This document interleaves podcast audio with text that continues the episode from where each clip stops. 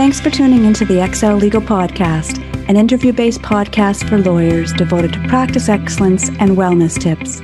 I'm your host, Shelley Appleby Ostroff, legal talent development consultant, writing coach, and former practicing lawyer, and I'm so happy you're here. Today, I have the pleasure of speaking with Celeste Headlee about the Do Nothing Revolution. Celeste is an award winning journalist, longtime radio host, professional speaker, and author of the best selling books we Need to Talk, How to Have Conversations That Matter, and Do Nothing, How to Break Away from Overworking, Overdoing, and Underliving. Welcome to the XL Legal Podcast, Celeste. It's a pleasure to be here. Thank you. Well, thanks so much for being here. I thought a great place to start would be to talk about what inspired you to write Do Nothing.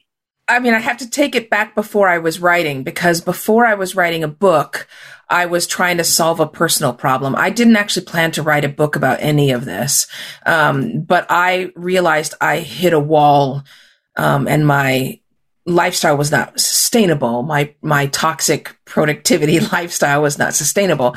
Um, I was quite successful. It had nothing to do with whether I was succeeding in my career. It had some, everything to do with whether emotionally and physically I could continue to do what I was doing. And, and so, um, I began to try to do research to figure out what was going wrong uh, because I felt like I was doing everything right. I was following all of these career books and Harvard Business Review articles and Fortune articles that say these are the things that successful people do and hack your productivity, et cetera, et cetera, et cetera.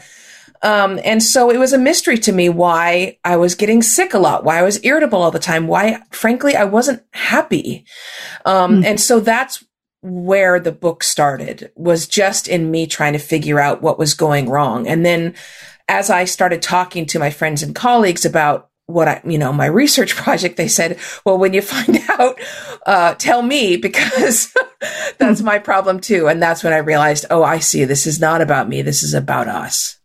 Oh my goodness. The just bang on all the things that you said. I've heard so many people say the same things over and over again. And I'm wondering for you, what are some of the lessons that you learned in, in writing the book? Oh my gosh, so many. I mean, the research for this book was long, but it was just epiphany after epiphany. You know, uh, when I went into this, I, I thought the source of all my stress and anxiety, I, I wasn't thinking that it was my work habits or my productivity problem, obsession and, and addiction. I thought maybe it was my tech. I thought hmm. maybe I needed to stay off social media more. That's what I thought I would discover. Um, but it wasn't. and that was a big revelation to me because if it's not the tech, then what could it be? Um, and so when I began to dig through all of these dusty old tomes and sort of try to figure out kind of the history of our work habits, that's when I just the neurons really started firing. When I realized that for most of the 300,000 years that we were on this planet, we worked less than half a year. wow. Um, that was incredible to me. Um, and that led me to the industrial revolution when so many things changed. You know, you know, another big thing that was a, a major epiphany was realizing that this whole idea that time is money, that's hmm. invented and it's very recent. Like it's only within the last two or three hundred years that we have thought that you should be paid hourly and I, I realize this um, might take a little while for lawyers to get, but being paid per hour is extremely recent and frankly, very unsustainable and not helpful. Um, mm-hmm. Um, and I say that because human beings essentially are task based creatures. That's the way we lived our lives for most of our existence. It wasn't until the Industrial Revolution when factories came into play, and it was less about how beautifully you made a banister, um, but how quickly you could make as many banisters as possible. That's when everything changed. That's when we started to, to make time, the hours that you spend, the measure for everything. And it makes no sense. And when I began to let that sink in, and I began to think to myself, what does it mean if it's not the, the time spent that's of value? Then what? right, right? And that was another huge sort of eureka moment for me. Yeah, yeah. Wow. And you know, it's it's so interesting how you trace the sort of this whole change back to the industrial revolution, how that's changed our conception and perception of work and how that has stuck with us um, and isn't necessarily progress. Uh, I think that it's so fascinating, and just all of the um, sort of the, the research you did and the the people that you spoke with uh, in order to write the book one of the things that um, jumped out at me, particularly thinking about the legal profession, is the what you've called the busyness delusion. Just wondering if we can unpack that and talk about that a little bit. You know, there's so many kind of levels to this because if you ask people, and I don't know how common this is for you, I'm betting it's pretty common when you ask people, how you doing? And their answer is busy. right? So and people truly believe this. If, you know, surveys that people have done, that researchers have done in recent years show that people, when it's self reported, they are busier than ever. But when we actually track people's time, we find they have a lot more free time than they realize. And, and I want to be as detailed as possible here because A, very few people believe that when I say that to them. That's yes. part of the delusion. um, but also there's nuances to this. So for example, it is true that, that work is creeping into our free time in a way that it never has before. This is something that some research institutions have called polluted time, that work hmm. is polluting our weekends. It's polluting our evenings. That's true. On the other hand, um, we're doing a lot more not work while we're at work. So we are shopping for clothing while we're at work. We are booking personal vacations when we're at work. it's not equal. Work is absolutely winning in this particular race. We are, we are allowing more work to creep in our personal lives than vice versa, but there is bleed. And so sometimes when we get home after a full day of work and we think, I've just put in a 12 hour day, we didn't spend 12 hours working. Now, this is important because we can get our jobs done much more quickly than we're taking right now. We're spending more hours at work partly because our habits are, are, mean that it takes us eight hours to do what really should take us two. And this is, this is not my gut feeling. This is backed up by literally decades and decades of research. You know, there's the, the old um, axiom that um, work will expand to fill the time allotted in order to get it done, right? So if someone tells you to get a memo done by Friday, it'll take you till Friday. If they say, I need a memo in, you know, in an hour, it'll take you 60 minutes. Mm-hmm. So this has happened with our work habits. Think of it this way. Imagine uh, an accountant in 1971, you know, handling 50 clients and getting all that work done in, in 40 hours. Um, now imagine that ac- accountant today and all the tools that he or she has in order to get those same 50 clients their work finished.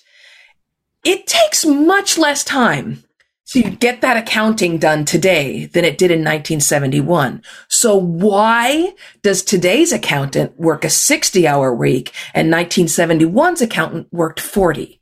So there's, I mean, there's a lot of nuances to this, but another part of the business, busyness delusion is that believing you don't have enough time, the feeling that people have of time scarcity vastly increases your stress. It lowers your compassion. It lowers your empathy. It also makes the chances that you're going to make a mistake and therefore cause yourself more work. They go much higher. The chances that you are going to miscommunicate with somebody else, either through email or Slack or else, or, you know, another way go much higher.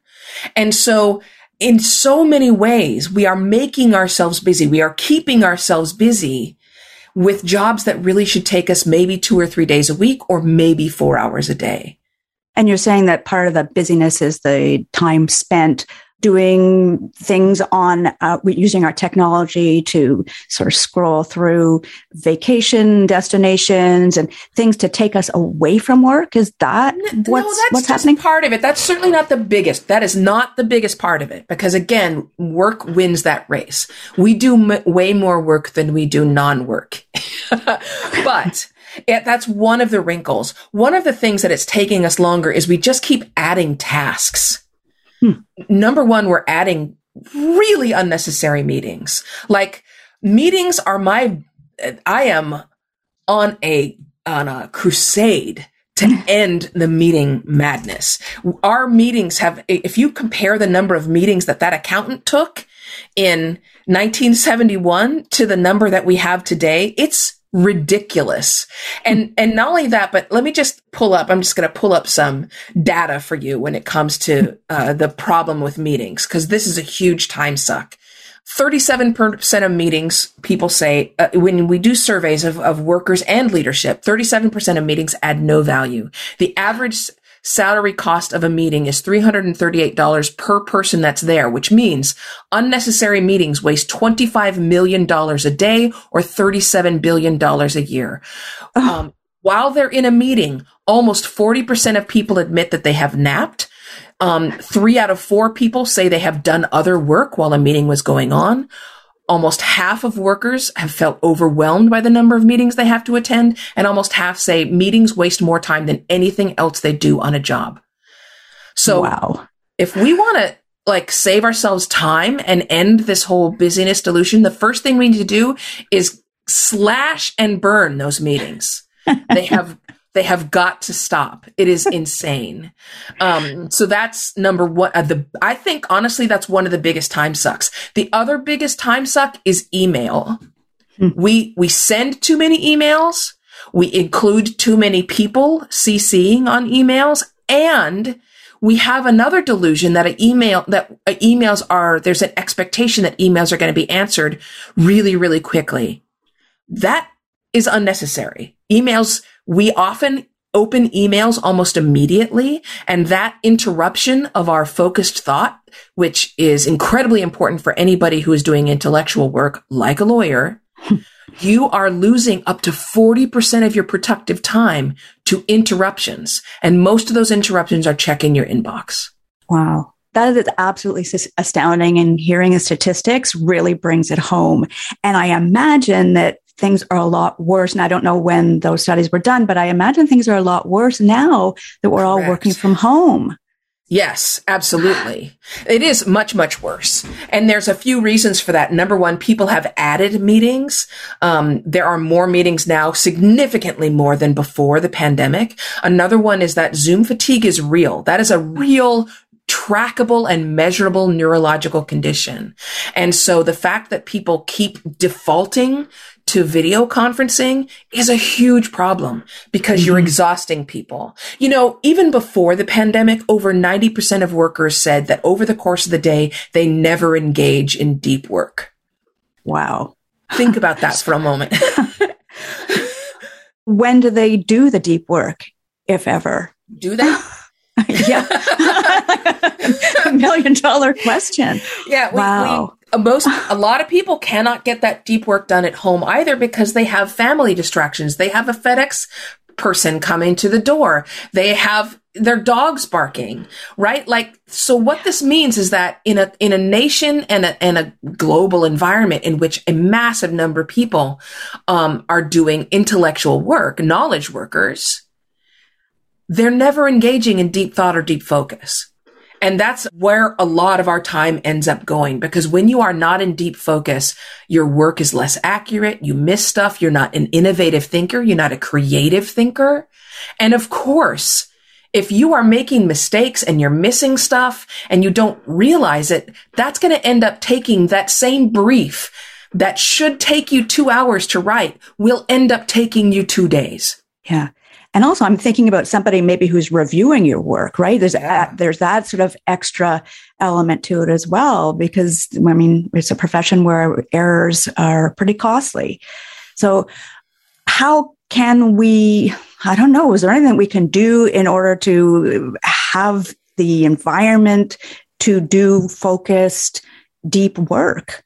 I mean, the first thing is if you are a, a leader in, in any way, if you have people working for you, stop using time at work as a measure of good work. You need to focus on um, whether they get their assignments done on time and how high is the quality of that work. That's it. Their how long they spend with their butt in the seat, whether they answer an email at 9 p.m. They should not be answering email at 9 p.m. But whether they do that or not should not be a measure at all of how good a work they are. And then you need to say the same thing to yourself. Um, I mean, keep in mind that some of the greatest thinkers and most accomplished people in history, Charles Dickens, Charles Darwin, Henri Poincaré. I mean, I, the list could go on and on and on who worked maybe three or four hours a day. So this idea that the longer we work, the better work we're doing, that's completely and totally untrue. That's again, not my feeling. That is backed up by at least 250 years of research. But the other thing is, is that we have to stop demanding of ourselves urgent and immediate responses. You know, they, we have had an email around for a very long time. And so there's literally decades of research on this. We have a sense that we have to respond to emails immediately. But in fact, I think it's like something like perhaps one to 2% of all of our emails as knowledge workers are actually urgent. So you can, you should not ever be responding to emails after work hours. You have to set a, an opening and a closing time. Now, look, I'm a journalist. I get breaking news situations. You know, I get situations in which you have to um, be on the clock all the time, but they're rare. It's not every day. Mm-hmm. It's not even most days. And in that particular case, my opening, the time when the Celeste Headlee office opens is like 10 in the morning and I close at 4.30. that's when the, the sign flips over to closed and that's it. Yeah, the shop's yeah. closed. Fantastic. I mean, I'm just, I'm just sort of thinking, I'm listening to you, I'm nodding. Yes, yes, yes. Like all of it makes such good sense. But I'm thinking about the environment, like the legal profession that is all, you know, time based billing. And yeah, it's, you know, hours with, uh, you know, the FaceTime is important, but it's also the time that you are able to allocate to a particular client file and then, you know, how much can be built out. How do you see some of these things playing out in that environment? Is there anything we can do? I mean, it's a great question. You know, we're in the midst of a burnout epidemic, not just in the legal profession, but everywhere. Legal profession, the medical profession, the journalism profession, lots and lots of different professions are, are dealing with burnout right now. So much so that the WHO has sent out warnings about an, an, a burnout epidemic. Um, I should also say that the newest research we got from the World Health Organization draws a direct line of causation, not correlation, but causation between w- working more than 50 hours a week and having a shortened lifespan. More so, than 50. Yes. Wow. So if you hmm. are constantly or regularly working more than 50 hours a week, it will shorten your life. That's number one. But there are things that you can do as an individual and there are things that are systemic that have to be changed, uh, you know, on a, on a broader level.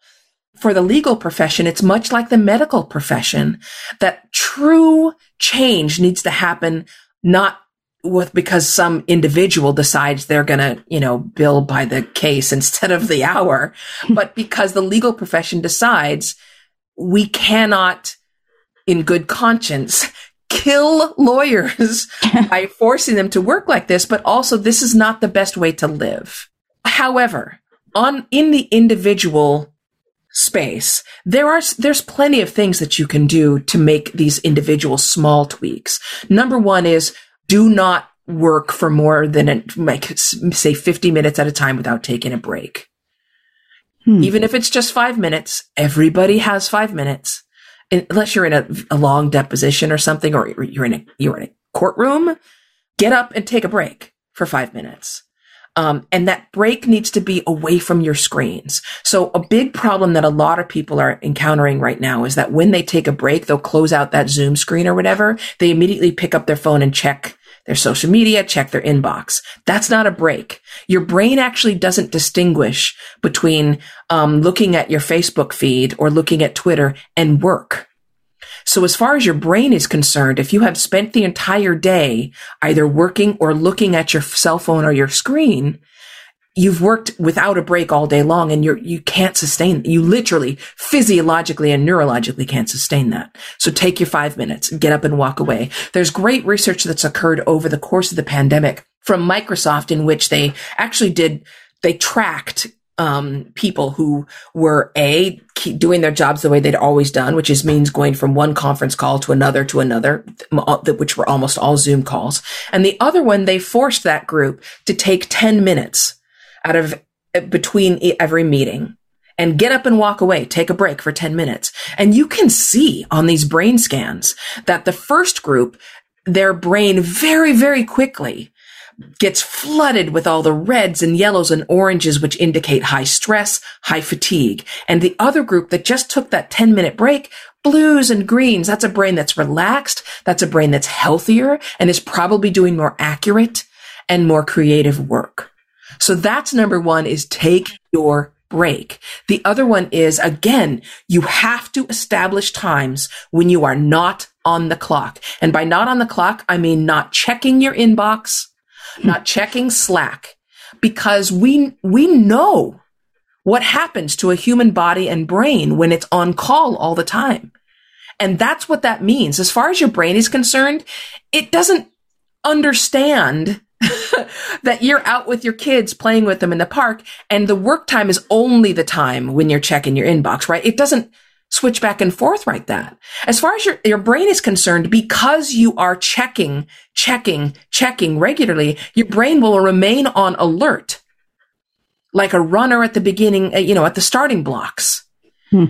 So you again, you're out there watching your kids at the beach or wherever you are, gardening, and mm-hmm. you're not relaxing. You are essentially on call that entire time. And that is unsustainable. Mm-hmm. So yeah, you got to stop. Stop. That's, that's okay. You're saying so optimal work for 50 minutes, take a five, 10 minute break, um, exactly. and just keep walk away. walk away, get away from the screen. Um, like take a just even walk. I notice even for myself when I'm I have a day of many Zoom calls, if I just open the door and stand outside and just sort of focus my eyes across the street as opposed to on the screen, that that really just whew, I feel that sense of just decompression. Oh, it's um, so true. And that's sometimes all that you need. In fact, looking at a tree helps to relax your body like within seconds. Um, so it, you really, you don't need to, you know, have some elaborate plan in place. It really can be that simple. And I imagine it's difficult to um, you know to time yourself and say okay 50 minutes how, like any sort of suggestions on how you might start implementing that because if you're left to your own devices you know you're looking at your watch or whatever it's like okay well i'm just in the middle of something and just got to get to this point and then then i'll then i'll take a break one of the things I think that maybe reading my book might help is because I tried to fill it full of the research. Because the fact of the matter is that people are not they struggle to believe what I'm telling them. um, because it, it feels like the more you work, the more work you'll get done. That's not true. Uh, but that's what it feels like should be true. And also, when we are trying to multitask, that's another thing. Stop multitasking. Um, but when when we're doing these things, uh, it it fills us full of dopamine, which is a, a, pleasure hormone, right? It's the same hormone that's stimulated when you have sex or take a shot of heroin. Um, and it fills us with this, this delusional feeling that we're super hyper productive. We feel like superheroes for a short period of time. Now, unfortunately, there's a major dopamine crash that you're going to feel much more tired at the end of the day. Um, if you've been t- taking shots of dopamine all day than otherwise. By the way, you get a shot of dopamine every time you refresh your Facebook feed, every time you refresh your inbox. So you are probably hooked on dopamine all day long and will crash at the end of the day. But it, people struggle to believe that humans do their best work when they are rested. And that's partly because this, the shame of not working and the virtue of working all the time is built into our culture. And, and it wasn't by chance. It was intentionally built into our culture through a combination of religious religion telling us that idle hands are the devil's playground to, um, our nation telling us it's patriotic to continue to work to our very society and culture, the people that we look up to that we mistakenly believe were people who pulled themselves up by their bootstraps, right? We believe in the rags to riches story. We believe in the Benjamin Franklin um, great man myth. And so we have just this incredible pressures working our, on our subconscious, making us feel guilty if we take a break. So when you say, how do we do this? How do we get up? You just have to force yourself. Like literally, I would even um, not make it a, a, digital thing. I I went out and I bought one of those kitchen timers that looks like a tomato. oh, the pom- Pomodoro one. Yeah, a Pomodoro. Yeah, yeah. Pomodoro. You just I just set it for fifty minutes, and when it rings, I get up. It's not negotiable. You walk away. Eventually, it will be self rewarding. Like eventually, for me, I, I began to realize that I felt better and I was getting more done when. I hmm. took a break. And that's when I started to expand it. When I realized that I was more productive when I was rested, then I start was like, well, heck, screw the 10 minute break. I'm going to take a 15 minute break. you know, screw the, screw the 15 minutes. I'm, I'm going to take a half hour here. And, and the truth of it is, is that I have gotten more done since I started working half days. Now, I don't always get half days. I don't always. Sometimes I have really, really long days. But on the on the whole, I I work maybe a 30 hour week versus what were you working before? Oh god, 60, maybe more. Incredible, incredible. And has that made a difference in I mean, it certainly made a difference in how how you've been feeling, but has that made a difference in you know other aspects of the sort of the work life how people perceive you your productivity level um, you know all the things that we worry about when we think about working less I'm higher paid and I'm way more productive than I was before. So let me see. Since 2017, I have published four books, including one short ebook. I have hosted three podcasts.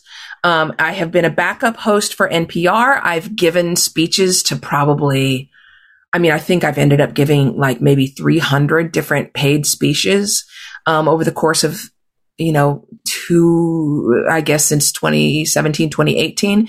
And the thing of it is, is that I haven't lost any money. The reason why is because someone will come to me and say, Hey, you know, can you do this particular speech or can you do this workshop? And I say, nope, I'm full up for that month. And so they'll say, okay, what if we offered you, you know, my general rate for like a keynote speech is 37.5. They'll say, well, what if we offered you 45? so as I have become, as I have turned down more jobs, the price has gone higher. I'm not offering people, you know, I'm not charging them more. They're just offering me more. Right. Um, so yeah, I, it, I, by whatever measure you want to use, how much I've gotten finished, how good that work is, and how much I'm being paid, I haven't lost a thing. The only thing is that now I have time to walk my dog and see my kid and go to movies and, you know, bake sourdough bread and, you know, I have time to live my life. That's the purpose of the work, right? Yeah. I mean, the reason you work hard the reason why you want to make more money is so you can have a happier life. Yeah. And spend time doing the things that you enjoy doing. Right. And, you know, that's something too that I find um, with lawyers is that we sort of forget what we enjoy doing. I don't know how many people I've talked to who've said, when I ask the question, so, you know, what do you do when you're not at work? And then there's this silence. It's like, well, first of all, it's very rare that I'm not at work. And second of all, I don't really have any hobbies. Yeah. I used to have hobbies. And yeah, and like, what can we do to help sort of bring that back to the forefront and um, to sort of emphasize the importance of that? Because I mean, you, I know you spent a lot of time talking about that in the book and and the importance of idleness versus being lazy, and but also the importance of having hobbies Yeah, I feel like a lot of people may be ready to accept this part since the pandemic. And I say that because I remember at the beginning of the pandemic um, how high people's anxiety was. And that was partly because everyone sort of removed everything in their house that wasn't connected to work. Everything in their house was either meant for their actual work or it was meant to build their brand. So that's all their houses were full of. People didn't have closets full of board games anymore or stamp collections or rock polishing or macrame or all those things that we sort of snidely laugh about because earlier generations did that. But think about this for a moment. You know, this was another, you know, you talked about epiphany moments earlier and one of the biggest epiphanies for me was sitting down on my couch one day when I was just exhausted. And even though I love to cook, I was like, I'm too tired to cook. I'm going to have to order in. And by chance, I happened to look into my kitchen and I started noticing all the things I have in my kitchen that save me time over what my grandmother had. It just kind of struck me that I have all of these time savers in my house. So I grabbed a notebook and I started going around my house and adding up all the time I save every week that my grandmother did not save right? That she had to actually wash dishes by hand and she didn't have a robot vacuum and she didn't have a microwave, et cetera, et cetera, et cetera. And I, I have an, I should have at least an extra, like, I can't remember the exact amount. It was over 20 hours a week that my grandmother didn't have. And yet she did the women's club and they went bowling. And when they went on vacations, they had neighbors over to look at their slides and they had neighborhood barbecues and they did all these other things. And she had more hours to work. So where was my time going? You know, we, we have all these things that save us time and yet we, we have less time. How does that math work? And yeah. so when it comes to hobbies, I thought, you know what? Our grandparents they weren't naive in having playing bocce and badminton. They had it right. They had a better balance than we do, and therefore they were healthier and happier. Oh, so true. And I'm just sort of thinking about, you know, I guess with I don't know, misty eyes, the, the thought of sitting on a porch and sort of yeah. in the summer, in the early evening as the sun's going down. Wouldn't that be nice? Wouldn't that be nice? But yeah, so why aren't we doing that? Oh my goodness there's so many reasons, and this is one of the things that it took me quite a while to sort of track in my book. I, I, was really amused to read one particular review from a reader that said, "Why is there so much history in here?" Well, because otherwise I can't explain how how how we got here because it really is a, a thing in which people made bad decisions, and every generation leaned into them further. That's mm. really how we got here. Um, and I don't think we can fix it without understanding how we got here. Absolutely. And I, I, think that was one of the things for me that I thought was so powerful about the book is that there was so much research and it made it very difficult not to accept what you ultimately came up with in terms of strategies and ways to help us um, to become less focused on this idea of what you call, I think, false efficiency. Yeah. Um, so one of the things that I was thinking as uh, as you were talking was the the idea of sort of leisure time and what that means for our generation or the, I don't know if it's my generation, but the newer the, the new generation. My sense is that they're sort of embracing that a little bit more that I'm seeing some of the, you know, younger lawyers in particular being a lot more demanding about ways to find that elusive balance between their work lives and their personal lives. 100% agree with you on that. The biggest demographic for this book is um, millennials and Gen Z and lots of i'm gen x um, but uh, there are so many millennials and uh, members of gen z who are making tiktoks about the book and like doing complete twitter threads one um, young woman uh, did a whole Instagram every day on Instagram. She'd read another chapter and like analyze it with responses. Yeah, I do think they are embracing this more. And it's partly, as I said, every generation has leaned into it. So I think that while our, my generation, Gen X is like, this is awful and, and we want our lives back. It's gotten even worse for Gen Z and millennials. Mm-hmm. And so that's why they're even more focused on making this better is because it, it's truly unsustainable for their generation.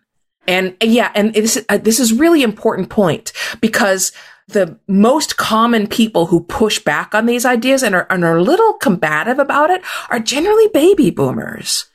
That would be me. you know, I had an interview with a guy who's a baby boomer and he could not get over the title he was like, you don't mean do nothing. So if we do, you want us to sit around and do nothing and then the whole human race, we don't even eat. We don't, we do nothing at all. And then we all just die out.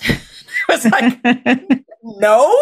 So yeah, there's this big resistance, um, to this idea of idleness. And I think it's just so ingrained that that is what is virtuous that that hard work is what makes you deserving of everything of of the government safety net in in terms of your social security everything hinges on how hard you've worked for the baby boomer generation. And I think it's that much harder. So when you talk about the research really convincing you, that's why that's all there is because mm-hmm. otherwise I think for some people it is very hard to swallow. Yeah. And that's the other thing going back to something we um, were talking about at the beginning and in sort of uh, how, how can we implement change at the systemic level. So yeah. those in the legal profession who are making those decisions, they're of the same generation as me, unfortunately, yeah. uh, in that they are going to need a lot of a uh, lot of convincing. But as I said, for me, that was I, I loved all of that at the beginning, and uh, that really was a, a, a, buy-in. It was very persuasive. I'm so uh, glad. yeah, yeah, very much so a couple of things I just wanted to build on that you mentioned. Again, sort of the idea of how, what we, can we do in the workplace to bring about sort of a change in our uh, mindset or perception. One of the things that you mentioned in the book is to try to to focus more on working in teams, but in a mm-hmm. different way than we are used to working in teams. Yeah. Yeah. I just wonder if we can talk about that a little bit. Sure number one, most people dread working in teams. And when we think about working in teams, we think about meetings, and that is not what I mean at all. Stop the meetings. Um, but when, you know, the human being is better in a group. That's just true. You know, there's a lot of research. There's a great book called The Wisdom of Crowds. Um, and that tracks hundreds of years of research into just how much better we are. Let me give you just one example um, that will elucidate this. The U.S. Navy lost a submarine in the Atlantic Ocean, and they brought in, of course, the best experts they could get, people who understood geography of oceans, tides, et cetera, et etc., etc., etc. They could not find it. So at one point, someone on the team said, "You know what? I'm just going to poll people." I mean, literally everyone, people he met, his neighbors. He just started showing them a map, saying, "Hey, this is the last." Place that we found that, you know, we knew where the submarine was. Where's your guess? And then he took the average of their guesses and they found the submarine. No. Yeah, this is true. so, you know, again and again, we find that a, a diverse group of people, regardless of their experience and intellect, is more accurate in their answers than even the most experienced expert. This is true um, in companies. You know, if you take a poll of all of your workers, including the janitorial staff, literally everybody, you are more likely to get an accurate answer on choosing whether to do a merger or acquisition. This is, I mean, how powerful it is, the human intelligence in a group. That's different than meetings we don't use meetings to work together as a team. In other words, if we were using meetings to be like, okay, here's the task that we have. Who does these best? We know each other so well that we know what everybody's strengths and weaknesses are. We're not going to let politics or unconscious bias influence who gets what assignments and what, who doesn't. We're just going to work as a team, knowing that our, our goal is to be as successful as possible, not to, you know, beat out the other person. That's the point at which we do our best work. And by the way, we don't see any connection between whether you like people and how good your work is. You don't have to like the people who are on your team in order for you to do really, really good work together. You just have to respect that everybody has something to contribute and, and listen to one another. So if we did our work that way, we would get a lot more done. It would be better work and, and we'd probably have a lot more time to go home and do whatever it is that you, you know, want to do, binge Netflix. yeah, I think we're getting tired of Netflix. but, but uh, uh, that sort of brings up uh, another point that you mentioned in the book that uh, I thought was super interesting. But the idea of meetings or when we sort of get together as a group, we often use that opportunity to brainstorm. And yes. your suggestion is that that might not be the best way to brainstorm. I'm so glad that you brought up this specifically because it, for a lot of people, it's extremely counterintuitive. But the best science, the best research, organizational psychologists, neurologists will tell you that we don't, people don't brainstorm very well in groups. Instead, what we tend to do if we're brainstorming at, in, in a group, we tend to come up with really similar ideas to what we've just heard. We tend to sort of align ourselves with other people right? Someone will bring up one idea. Someone else will bring up something that's relatively similar. And we all have a tendency to go with the first good idea that we hear rather than waiting until we hear the best idea. So what th- there's a system of brainstorming that works so much better, which is you tell everybody what you want, need ideas on. They go out as individuals and think about this alone, individually, and they come up with a list of ideas. You send it to the person who's leading the, the meeting, and then you all gather. You have the list of ideas there from everybody. You don't know who proposed them, which is important for diversity and inclusion um, and then you all discuss them, not to critique. You're not critiquing. You're not putting one down. You're not trying to be competitive so that you can like say how great your idea is. And so this one's terrible. You're just analyzing them individually to say, okay, if we did that, then what? Then you break apart again and you have people come up with maybe some new ideas maybe some uh, tweaks to the ones that they, that they already like. They do that individually because again, coming up with ideas and getting inspiration is mostly a solitary activity for a human being. Then you come together and decide as a group which one is, is best. And you can do that with a vote.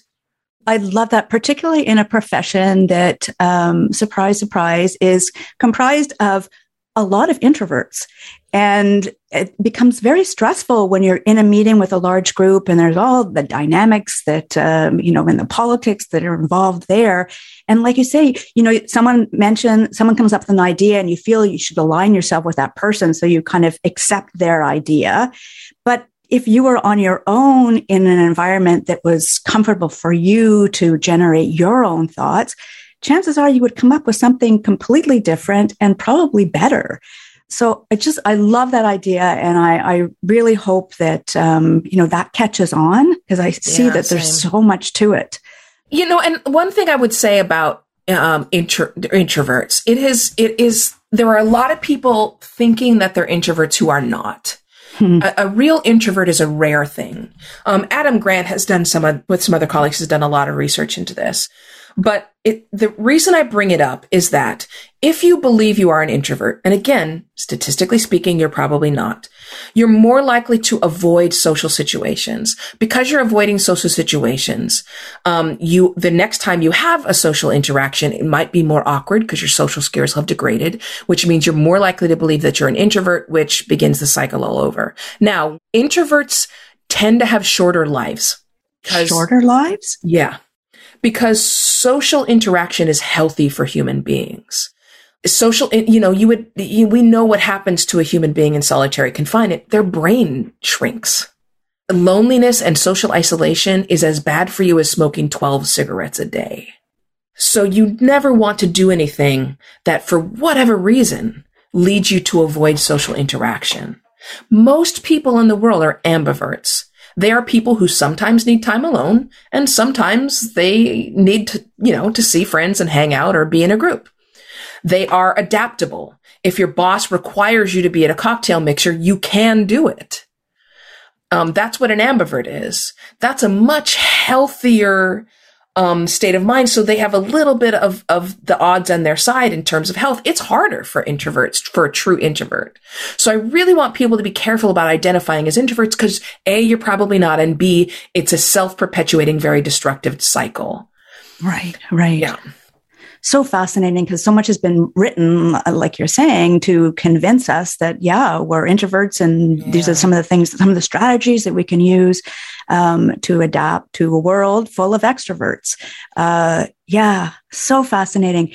Another um, interesting um, idea that uh, stuck with me from the book and particularly in the context of the legal profession and when we're trying to convince um, people of my generation that you know idleness is important um, in order to stimulate uh, your brain and to create um, better ideas and all of that. But something really struck me was that the brain is actually active during periods of rest. It's yeah. not that the brain the brain is idle. Yeah it's totally true.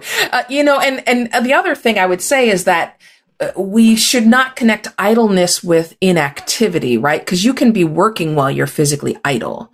You can be a, a, security guard and be, or a toll booth operator or a fisherman and be working while you're physically idle. So inactivity and idleness are not the same. Okay. Um, so that's number one to be, because I want everyone to be thinking these through and to be interrogating these concepts. But yeah, when you are inactive, your brain, I mean, I think it's only like maybe 5% less energetic than it is when you're working on focused work. Like it's, it's difficult to get your brain to stop working. And in fact, we think of boredom as this horrible thing. But in fact, boredom is super productive and valuable. And the reason for this is exactly what you've just alluded to. Our brains hate to be bored. And so therefore, when we experience boredom, when we allow ourselves to sit long enough that um, we begin to, to experience boredom, our brains will start like searching around for something to occupy themselves. Hmm. They'll send the, the librarians back into the stacks and they'll be sifting through the archives to try and find something that'll interest us that'll that'll get the brain juices flowing. And so they'll be like, "Oh yeah, you were supposed to send a postcard to your aunt Mary. Oh my god, I was going to fix that one screen door. Oh, I was going to do this. I remember that. I remember that." And so you'll all of these things will begin to bubble up. Things that hmm. before because you were focused on something, your brain didn't have a chance to think of those things.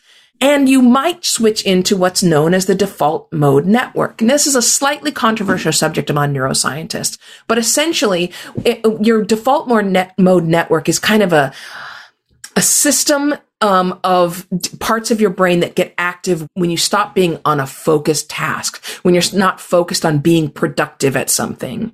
You can switch into this very um, fertile ground of of activity for your brain, which when it's which it's very very active, but it's probably much more creative and frankly more relaxed than it is when you're focused on getting something done. If well, I, I mean, we don't we don't have time to talk about why it's a controversial uh, yeah. subject.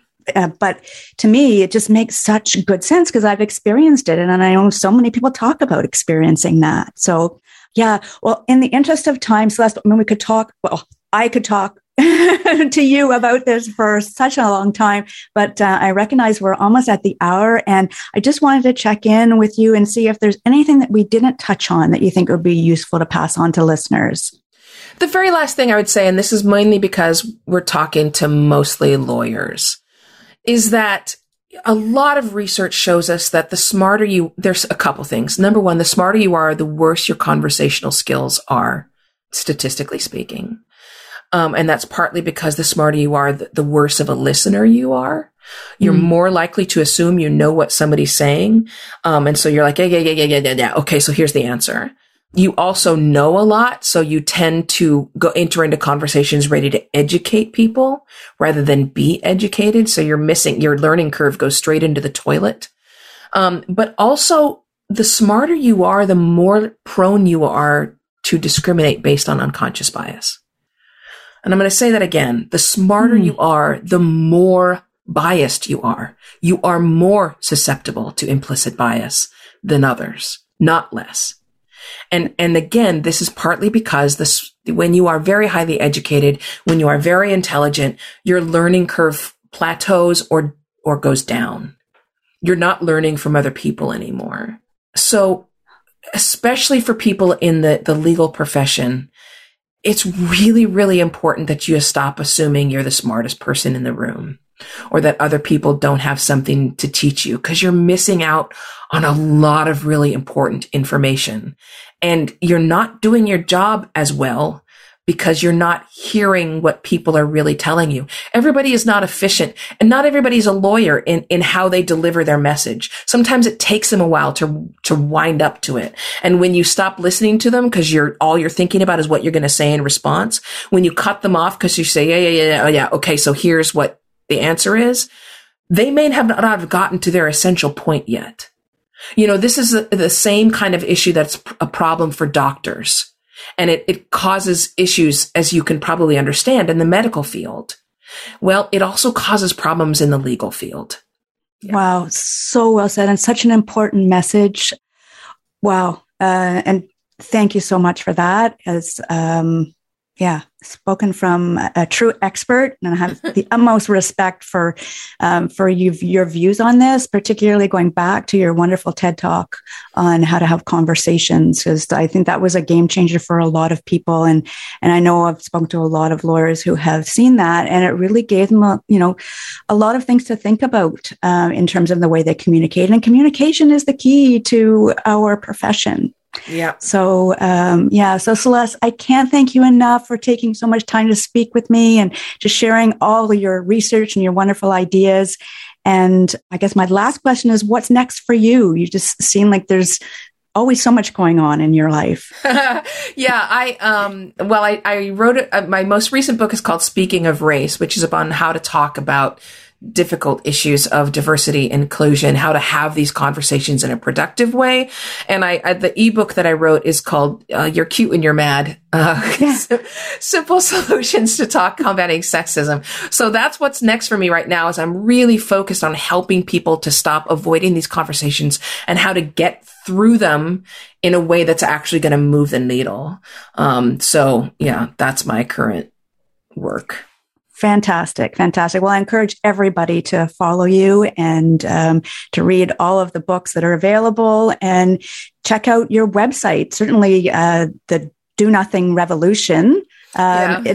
it, is there a particular place that you would uh, like me to direct listeners to to learn more about you and, and your work? Yeah, the website is totally fine. Um, the DEI work, I have a nonprofit that does the, the DEIB work. That's diversity, equity, inclusion, and belonging. And that's headwaytraining.org. Uh, um, and then my website is just celesteheadlee.com. Perfect. Okay. Yeah. Excellent. Well, thank you again, Celeste. Just such a pleasure speaking with you. Thanks so much. I appreciate it. Thanks for joining me today on the Excel Legal Podcast. I hope you enjoyed the conversation. I'm always looking for topic and guest ideas, so if you have any suggestions for future episodes, I'd love to hear from you at exellegal.com. That's E X E L L E G A L.com.